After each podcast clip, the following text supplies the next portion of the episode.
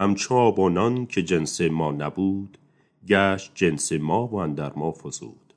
نقش جنسیت ندارد آبانان ز اعتبار آخران را جنس دان. ورز غیر جنس باشد ذوق ما آن مگر مانند باشد جنس را. آن که مانند است باشد آریت آریت باقی نماند عاقبت. مرغ را گر ذوق آید از صفیر چون که جنس خود نیابد شد نفیر.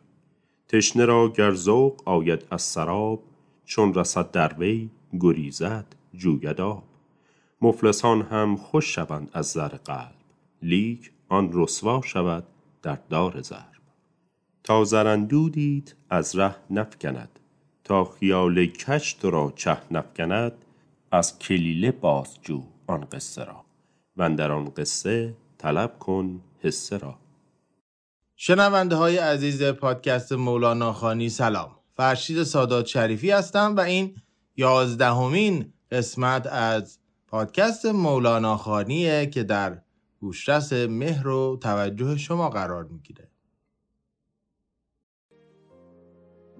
مولانا خانی دوره جدید. دوست داری مصنوی را بشنوی؟ وقت داری شرحان را بنگری. مصنوی را چابک و دلخواه کن ماجرا را موجز و کوتاه کن.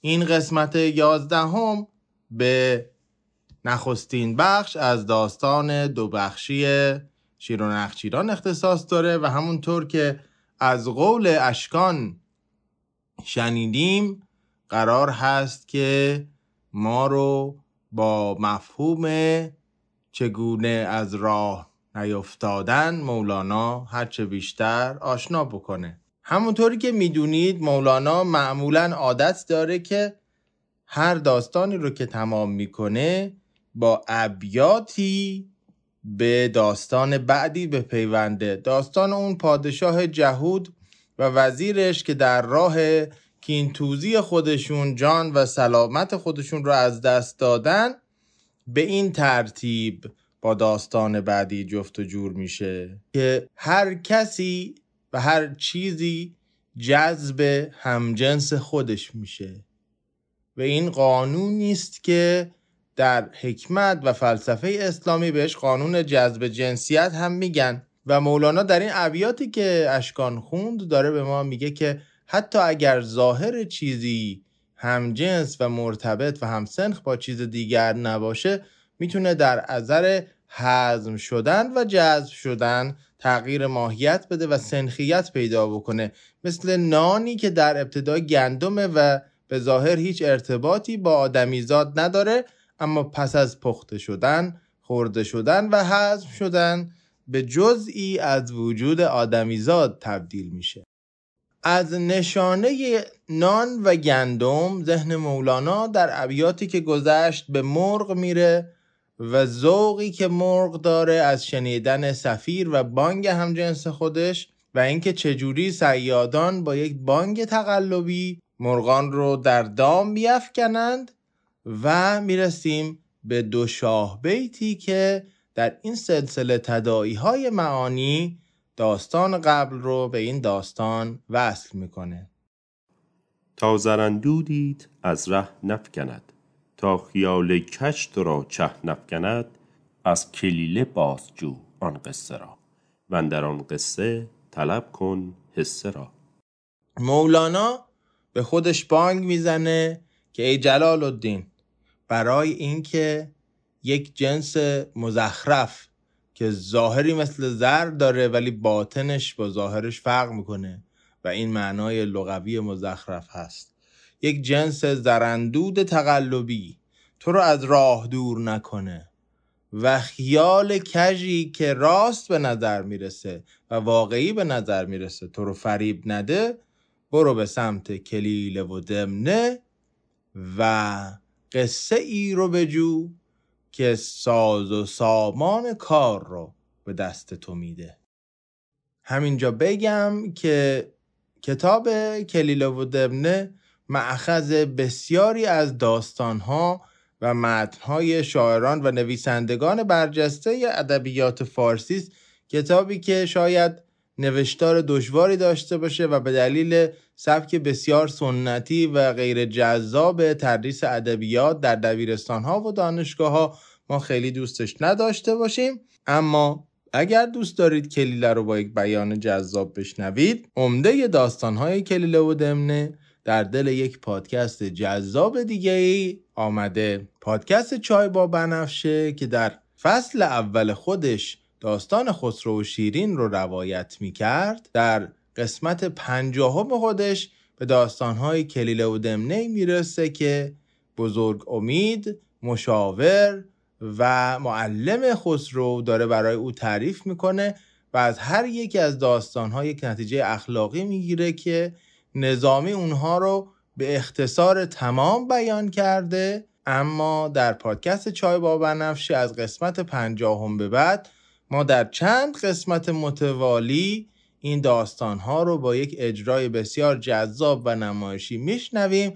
از جمله قصه ای که معخذ همین حکایت مولاناست. دعوتتون می‌کنم در هر جایی که این پادکست رو میشنوید لینک توضیحات تکمیلی رو نگاه بکنید و پادکست چای بابا نفشه رو هم اگر نشنیدید بشنوید و من هم لینک کلی پادکست رو برای شما می‌ذارم و هم پیوند اون قسمت آغاز داستانهای کلیله و دمنه که در دل این پادکست قرار داره شیرین به بزرگ امید میگه استاد از کلیله برام بخون و نکته های آموزنده به هم یاد بده. شیرین می‌خواد بلکه هم خودش چیز به درد بخوری یاد بگیره هم خسرو به این بهانه اونچه که کسی جرأت نداره بهش یاد بده یاد بگیره.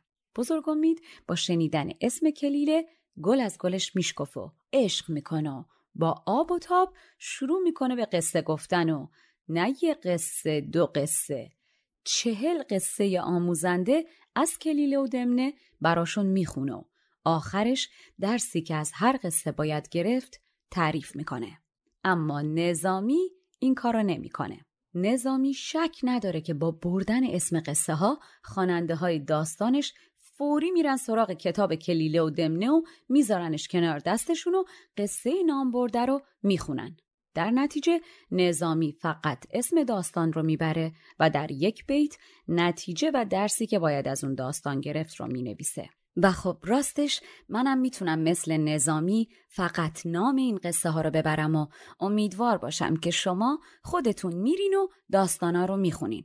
اما از اونجا که حدس می‌زنم شما هم کنجکاف باشین که قصه ها رو بشنوین. و دور از جون تنبلی که نه. ممکنه وقت نکنین برین سراغ قصه ها یا اگر برین سراغشونم درک قصه ها به دلیل نصر زیبا. ولی سختی که داره براتون مشکل باشه در نتیجه تصمیم گرفتم که خودم زحمتش رو براتون بکشم و چون خیلی عزیزین خوشحالتون کنم و هر چهل قصه رو تا جایی که از زیباییش کم نشه کوتاه کنم به زبان محاوره برگردونم و قشنگ و شنیدنی براتون تعریف کنم. حس در اینجا به معنای نصیب و بهره و بخت هست. میگه اگر می‌خوای درباره از راه نیفتادن بخت و بهره تمام بگیری و واقعا این سعادت نصیبت بشه که این مفهوم رو بفهمی داستان شیر و شکارانش یا همون نخچیران از کلیله و دمنه یکی از بهترین داستانها و بهترین راهنماهاست. ابتدای این داستان رو ابتدای این داستان رو با صدای دو همراه عزیز و همیشگیمون در این دوره جدید یعنی فریبای صادقزاده و اشکان یزدانی بشنویم. طایفه نخچیر در بادی خش بودشان از شیر دائم کشمکش. بس که آن شیر از کمین میدر رو بود آن چرا بر جمله ناخوش گشته بود.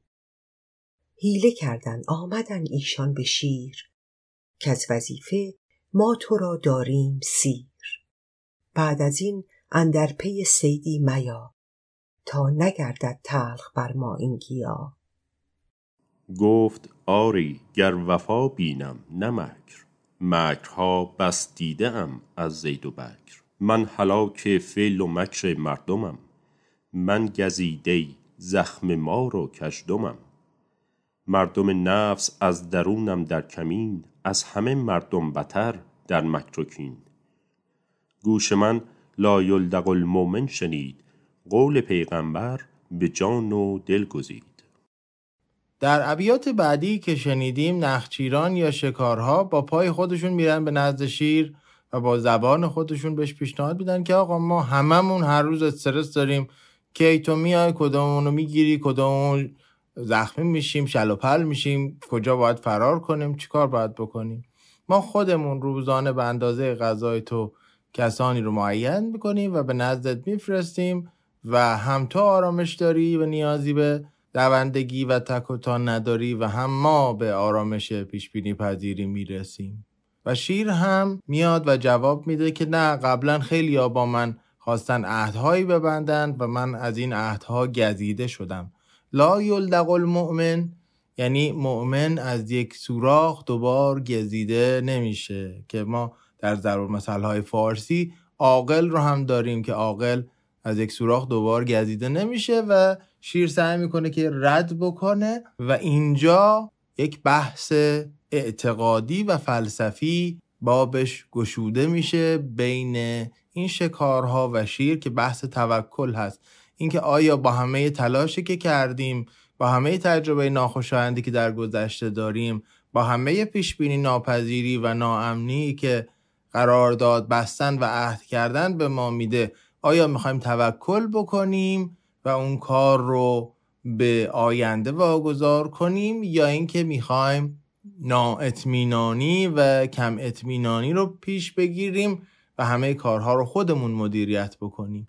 در یک بافت دینی این میاد به سمت اینکه آیا ما می‌خوایم تلاش کنیم و نتیجه رو به خالق هستی واگذار کنیم یا اینکه نه هیچ چیزی با توکل درست نمیشه و همه چیز نتیجه تلاش هست. و در ابیاتی که در ادامه میشنویم نخچیران یا همون شکارها طرف توکل رو می‌گیرن و شیر طرف کسب رو و کوشش مدام رو که در تفکر عرفانی مقابل توکل قلمداد میشه. و بعد می‌بینیم که مولانا چگونه این دوتا رو به جای در تقابل بودن مکمل می‌دونه اندکی جلوتر به اون ابیات هم خواهیم رسید. فعلا این مناظره مربوط به توکل و اینکه توکل بر کسب و جهد اولویت داره یا بالعکس رو از زبان طرفین این گفتگو بشنویم که گویندگان عزیز برای ما خوندند. جمله گفتند ای حکیم با خبر. الحذر دع لیس یغنی قدر. در حذر شوریدن شور و شر است. رو توکل کن توکل بهتر است. با قضا پنجه مزن ای تند و تیز. تا نگیرد هم قضا با تو ستیز. مرده باید بود پیش حکم حق. تا نیاید زخم از رب الفلق. گفت آری گر توکل رهبر است این سبب هم سنت پیغمبر است. گفت پیغمبر به آواز بلند با توکل زانوی اشتر ببند. رمز الکاسب حبیب الله شنو از توکل در سبب کاهل مشو. قوم گفتندش که کسب از ضعف خلق لقمه تزویر دان بر قدر حلق. نیست کسبی از توکل خوبتر چیست از تسلیم خود محبوبتر. بس گریزند از بلا سوی بلا بس جهند از مار سوی اژدها. حیله کرد انسان و حیلش دام بود. آنکه جان پنداشت خون بود. در ببست و دشمن اندر خانه بود. حیله فرعون زین افسانه بود. صد هزاران طفل کشت آن کینه کش. وان که او می جست اندر خانهش دیده ما چون بسی علت در اوست. رو فنا کن دید خود در دید دوست. دید ما را دید او نعم العوض. یابی اندر دید او کل غرض. طفل تا گیرا و تا پویا نبود مرکبش جز گردن بابا نبود. چون فضولی گشت و دست و پا نمود در عنا افتاد و در کور و کبود. جانهای خلق پیش از دست و پا می پریدند از وفا اندر صفا. چون به امر اهبتو بندی شدند حبس خشم و حرص و خرسندی شدند. ما عیال حضرتی مشیر خواه گفت الخلق عیال للاله آنکه او از آسمان باران دهد هم تواند کوز رحمت نان دهد.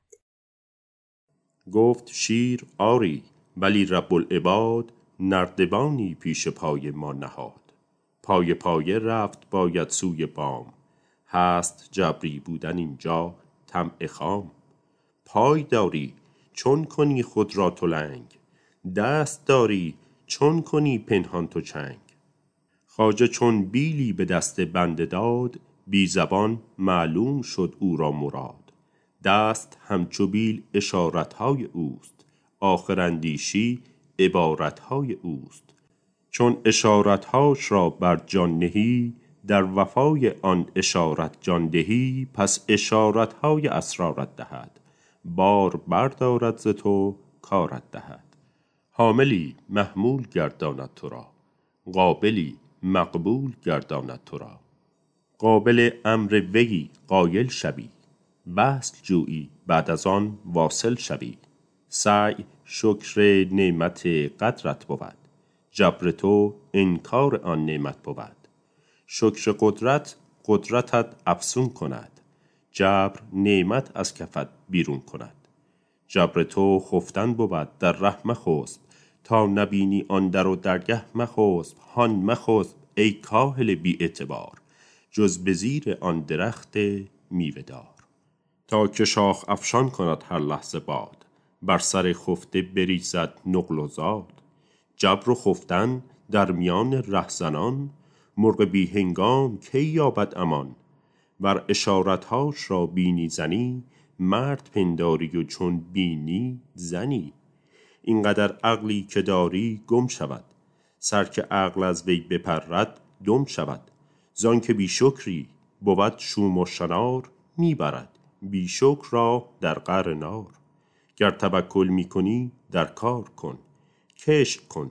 پس تکیه بر جبار کن. اینجا اونجاییست که مولانا و هنر قصه گوییش و دانش کلامیش و تسلطش بر کتابهای حدیثی و هنرش در بیان اون چیزی که می‌خواد بگه همه و همه در این مکالمه بلند جمع میشه. طبعا هیچ کدوم از اینها در اصل داستان کلیله نیست و مولانا این مکالمه رو اضافه کرده تا از زبان این حیوانات آگاهی بخشی به سبک خودش رو انجام بده. میگه که نخچیران گفتند بله ای شیر حکیم ای شیر با خبر شما درست میفرمایید اما هشدار و رها بکن اینجور حساب کردن و اندیشیدن و بیش اندیشی رو. به دلیل اینکه این شکل از نگرانی تو را از اندازه‌ای که خدا برات معین می‌کنه یا همون قدر بی نیاز نمی‌کنه و وقتی که حذر بکنی کنارگیری بکنی ممکنه دچار شور و شر بشی. ما که نمیگیم گوش نشین باش و خودخوری بکن.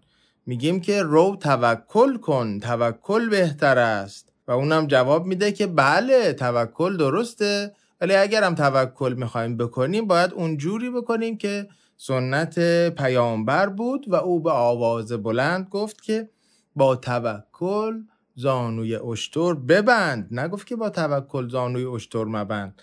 یا در جای دیگه گفتش که کسی که به دنبال کسب میره کاسب و پیشور و تلاشگر دوست خداوند است. برای همین توکل رو نباید مثل شما نادانها به حساب کاهلی و کمکوشی گذاشت.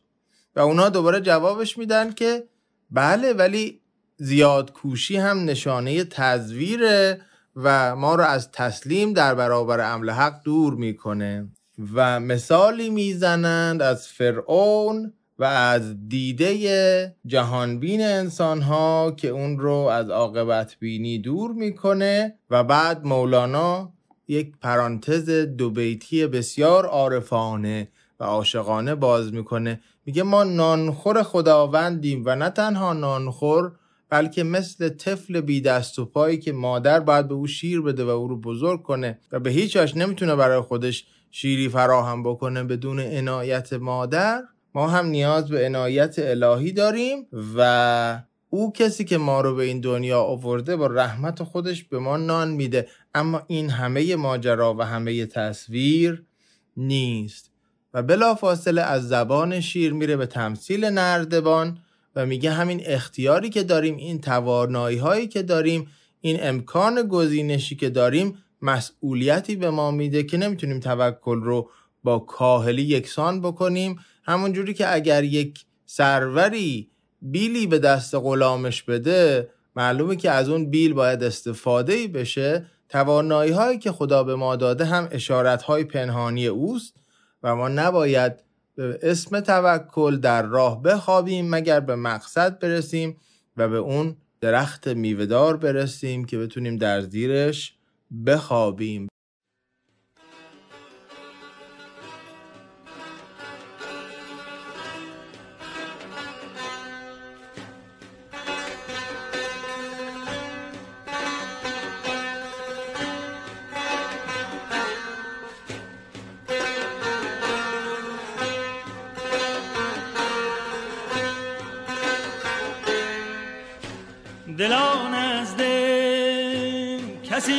کسی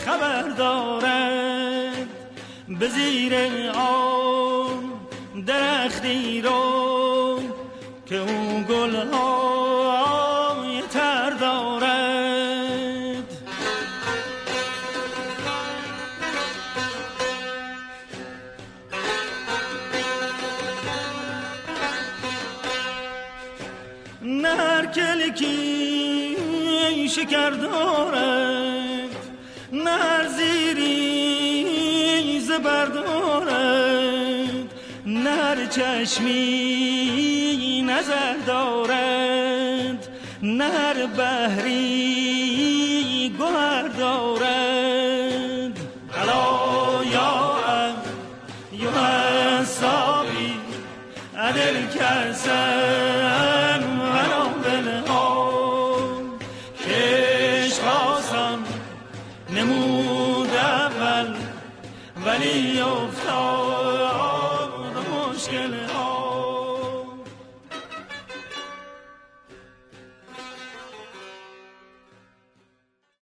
اینجا به سه بیتی می‌رسیم که به صورت دیگه هم در حکمت عامه به ضرب المثل تبدیل شده. سعی شکر نعمت قدرت بود یا سعی شکر نعمت قدرت بود. جبر تو انکار آن نعمت بود. شکر قدرت قدرتت افسون کند. جبر نعمت از کفت بیرون کند. که در حکمت عامه ما این رو به صورت دیگری و آشناتری داریم که شکر نعمت نعمتت افسون کند. کفر نعمت از کفت بیرون کند. و نهایتا شیر میگه که آقا نباید به شومی و نکبت و شنار بپیوندیم به قعر نار میریم با چون این توکلی که شما میگین. گر توکل می‌کنی در کار کن کشت کن یا در بعضی از نسخه ها کسب کن پس تکیه بر جبار کن. اونی که شکسته ها رو میبنده و دلهای شکسته رو به هم میرسونه و دلجویی می‌کنه از بندگان دل شکستش اون بعد از اینکه ما کار بکنیم و امر و اشارت او رو اطاعت بکنیم برای ما چنین خواهد کرد. و این مکالمه بلند به هر دو معنای طولانی و با اندیشه های بلند همچنان ادامه داره. مولانا خانی دوره جدید. دوست داری مصنوی را بشنوی؟ وقت داری شرحان را بنگری؟ مصنوی را چابک و دلخواه کن ماجرا را موجز و کوتاه کن.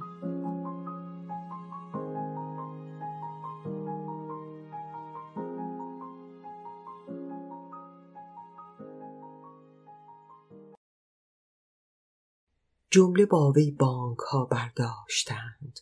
کان حریصان که سبب ها کاشتند. صد هزاران در هزار از مرد و زن پس چرا محروم ماندن از زمن؟ صد هزاران قرن ز آغاز جهان همچو اژدرها گشاده صد دهان. مکرها کردند آن دانا گروه که ز بن برکنده شد زان مکر. کوه. جز که آن قسمت که رفتن در ازل روی ننمود از شکار و از عمل. جمله افتادند از تدبیر و کار. ماند کار و حکمهای کردگار. کسب جز نامی مدان ای نامدار. جهد جز وهمی مپندار ای در اینجا همطور که می‌بینید همچنان نخچیران دارن میگن که جهد و کس رو جز نام بی اعتباری ندان و بعد تمثیلی رو میارن که قصه بسیار معروفی است که مردی پیش سلیمان رفت و از او خواهش کرد که تو امر کن باد رو که من رو به دورترین نقطه هند ببره. و وقتی سلیمان سوال می‌کنه میگه که به این دلیل من این درخواست رو دارم که امروز اسرائیل رو دیدم که خیلی خشناک به من نگاه می‌کرد خیلی چپ چپ به من نگاه می‌کرد. و بعد از اینکه خواسته او رو اجابت می‌کنه سلیمان اسرائیل رو می‌بینه میگه که ملکی حسابی تو چرا به بندگان خدا اینجوری نگاه می‌کنی که اینقدر بترسن؟ و او هم گفتش که برای که خدا به من گفته بود که جان او رو در قهر هندوستان بگیرم و تعجب می‌کردم که چجوری فردی که اینجاست باید من به زودی در آن سوی دنیا جانش رو بگیرم. و این تمثیلی است برای اینکه قضا و قدر معین شده حتی با کمک سلیمان و بادپیمایی سلیمانانه هم راهی برش نیست و بلا فاصله بعد از این تمثیل هست که دوباره شیر جواب میده و مخالفت می‌کنه. ساده مردی چارچگاهی در رسید. در سرا عدل سلیمان در دوید. رویش از غم زرد و هر دو لب کبود. پس سلیمان گفت ای خاجه چه بود؟ گفت ازرائیل در من این چونین یک نظر انداخ پر از خشم و کین. گفت هین اکنون چه می‌خواهی؟ بخواه. گفت فرما باد را ای جان پناه تا مرا زینجا به هندوستان برد. بوک بنده کان طرف شد جان برد. نک ز درویشی گریزانند خلق لقمه حرص و عمل زانند خلق. ترس درویشی مثال آن هراس حرص و کوشش را تو هندوستان شناس. باد را فرمود تا او را شتاب برد سوی قعر هندوستان براب روز دیگر وقت دیوان و لقا پس سلیمان گفت ازرائیل را کان مسلمان را به خشم از بهر آن بنگریدی تا شد آواره ز خان؟ گفت من از خشم کی کردم نظر؟ از تعجب دیدمش در ره گذر که مرا فرمود حق که امروز هان جان او را تو به هندوستان ستان. از عجب گفتم گر او را صد پرست او به هندوستان شدن دور اندر است. تو همه کار جهان را همچنین کن قیاس و چشم بگشا و ببین. از که بگریزیم؟ از خود؟ ای محال! از که برباییم؟ از حق؟ ای وبال. زین نمط بسیار برهان گفت شیر که از جواب آن جبریان گشتند سیر. روبه و آهو و خرگوش و شغال جبر را بگذاشتند و قیل و قال. عهدها کردند با شیر ژیان در این بیعت نیفتد در زیان. قسم هر روزش بیاید بی جگر حاجتش نبود تقاضایی دگر. قره بر هر که فتادی روز روز سوی آن شیر او دویدی همچو یوز. چون به خرگوش آمد این ساغر به دور بانگ زد خرگوش کآخر چند جور. به هر روی بعد از این سوال و جواب ها نهایتا به تیتری می‌رسیم که به ما خبر میده که شیر گرچه دل چرکین و نامطمئن بود اما عهد اینها رو پذیرفت. و حالا ببینیم که خرگوش در این میانه کی به داستان میاد و چه می‌کنه. همونطوری که در ابیات شنیدیم حیوانها در آغاز این پیمان بسیار نیک عهدی کردن خودشون با پای خودشون می‌رفتن و خورده می‌شدن تا نوبت به خرگوش رسید و خرگوش گفتش که به من اجازه بدید که من کمی دیرتر برم و همه شما رو با این دیرتر رفتن از این جان دادن برهانم. اونا هم به جایی که به خرگوش اعتماد بکنن بانک زدن که آی تو داری ما رو بد قول می‌کنی تو داری بهانه به دست شیر میدی آبروی ما رو داری می‌بری. به خاطر جون عزیزی خودت همه اعتبار و آبروی ما هم خواهد رفت و چه و چه. به هر روی بعد از این سوال و جواب ها نهایتا به تیتری می‌رسیم که به ما خبر میده که شیر گرچه دل چرکین و نامطمئن بود اما عهد اینها رو پذیرفت و حالا ببینیم که خرگوش در این میانه کی به داستان میاد و چه می‌کنه.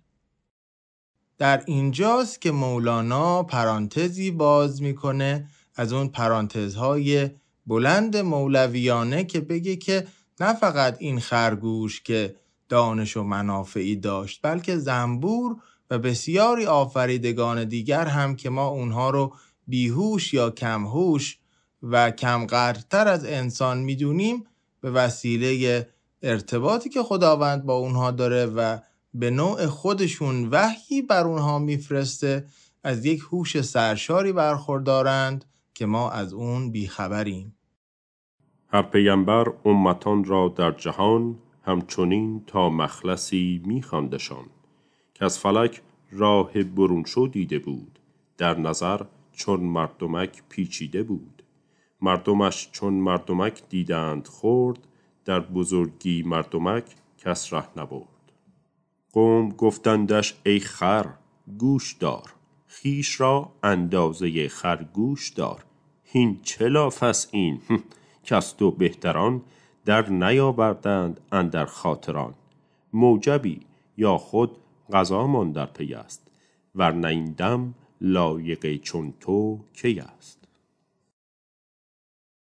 گفت ای یاران حقم الهام داد. مر ضعیفی را قوی رایی فتاد. آنچه حق آموخت مر زنبور را آن نباشد شیر را و گور را. خانه ها سازد پر از حلوای تر. حق بر او آن علم را بگشاد در. آنچه حق آموخت کرم پیله را هیچ پیلی داند آن گون حیله را. آدم خاکی ز حق آموخت علم تا به هفتم آسمان افروخت علم. نام و ناموس ملک را در شکست کوری آن کس که در حق در شک است. زاهد ششصد هزاران ساله را پوزبندی ساخت آن گوساله را. تا نتاند شیر علم دین کشید تا نگردد گرد آن قصر مشید. علمهای اهل حس شد پوزبند تا نگیرد شیر از آن علم بلند. قطره دل را یکی گوهر فتاد کان به دریاها و گردونها نداد. چند صورت آخری صورت پرست. جان بی معنیت از صورت نرست. گر به صورت آدمی انسان بودی احمد و بوجهل خود یکسان بودی نقش بر دیوار مثل آدم است. بنگر از صورت چه چیز او کم است؟ جان کم است آن صورت باتاب را. رو بجو آن گوهر کمیاب را. شد سر شیران عالم جمله پست چون سگ اصحاب را دادند دست. چه زیانستش از آن نقش نفور چون که جانش غرق شد در بحر نور. وصف صورت نیست اندر خامه ها عالم و عادل بود در نامه ها. عالم و عادل همه معنیست بس. کش نیابی در مکان و پیش و پس. می‌زند بر تنز سوی لامکان می نگنجد در فلک خورشید جان. و نهایتا بعد از این پرانتز مولویانه مولانا به خودش بانگ می‌زنه که این داستان پایانی نداره و این اشارت ها و پرانتز ها می‌تونن تو در تو و مکرر در مکرر در مکرر بشن و بهتره که من مولانا به سر قصه خرگوش برگردم و بر اساس بازگشتن به قصه خرگوش توقف و مکر و دیر رفتن او ما رو به قسمت دیگری از داستان می‌بره که اون رو در اپیزود بعد خواهیم شنید. این سخن پایان ندارد هوش دار. گوش سوی قصه خرگوش دار. گوش خر بفروش و دیگر گوش خر که این سخن را در نیابد گوش خر. رو تو روبه بازی خرگوش بین مکر و شیراندازی خرگوش بین.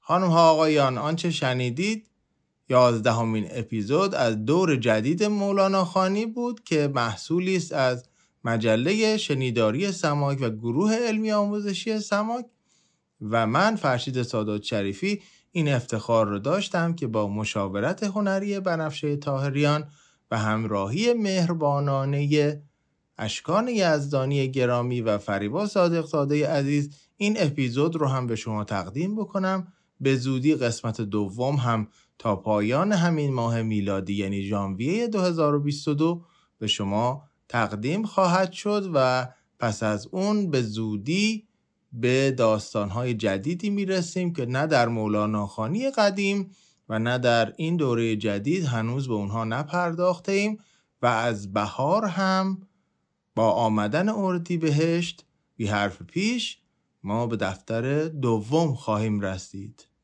امیدوارم تا قسمت بعد و در هر زمانی که این اپیزود رو میشنوید جان آباد و خاطر آزاد و کم اندوه داشته باشید.